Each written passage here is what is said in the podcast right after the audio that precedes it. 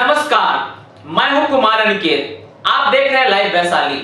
आइए अब एक नज़र डालते हैं ज़िले में हो रही घटनाओं पर। हाजीपुर के अकीलाबाद में शादी समारोह से लौटने के दौरान अपराधियों ने एक व्यक्ति को गोली मारकर घायल कर दिया।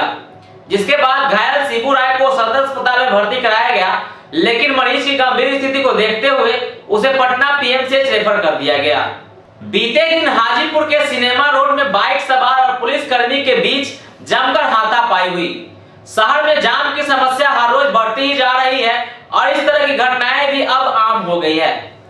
सराय बाज़ार में सड़क पार कर रहे व्यक्ति को बचाने के क्रम में दो कार आपस में भिड़ गए। हालाँकि इस घटना में गाड़ियों में हुए क्षति के अलावा किसी भी तरह की कोई भी हताहत की खबर नहीं है। गोरौल पुलिस ने थाना क्षेत्र के पिरोई गाँव स्थित एक विद्यालय के कमरे से भारी मात्रा में विदेशी शराब को जब्त किया है। पुलिस ने इस मामले में कार्यवाही में दो गाड़ियों को भी बरामद किया है।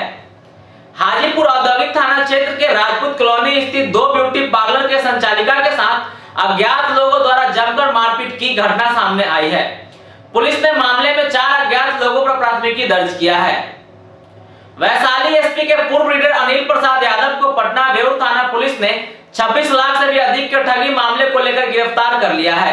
मामला ज़मीन निबंधन से जुड़ा हुआ बताया जा रहा है राजद नेता देव कुमार चौरसिया ने हाजीपुर में प्रधानमंत्री नरेंद्र मोदी पर हमला बोलते हुए कहा कि मोदी देश को तानाशाह की तरह चला रहे हैं।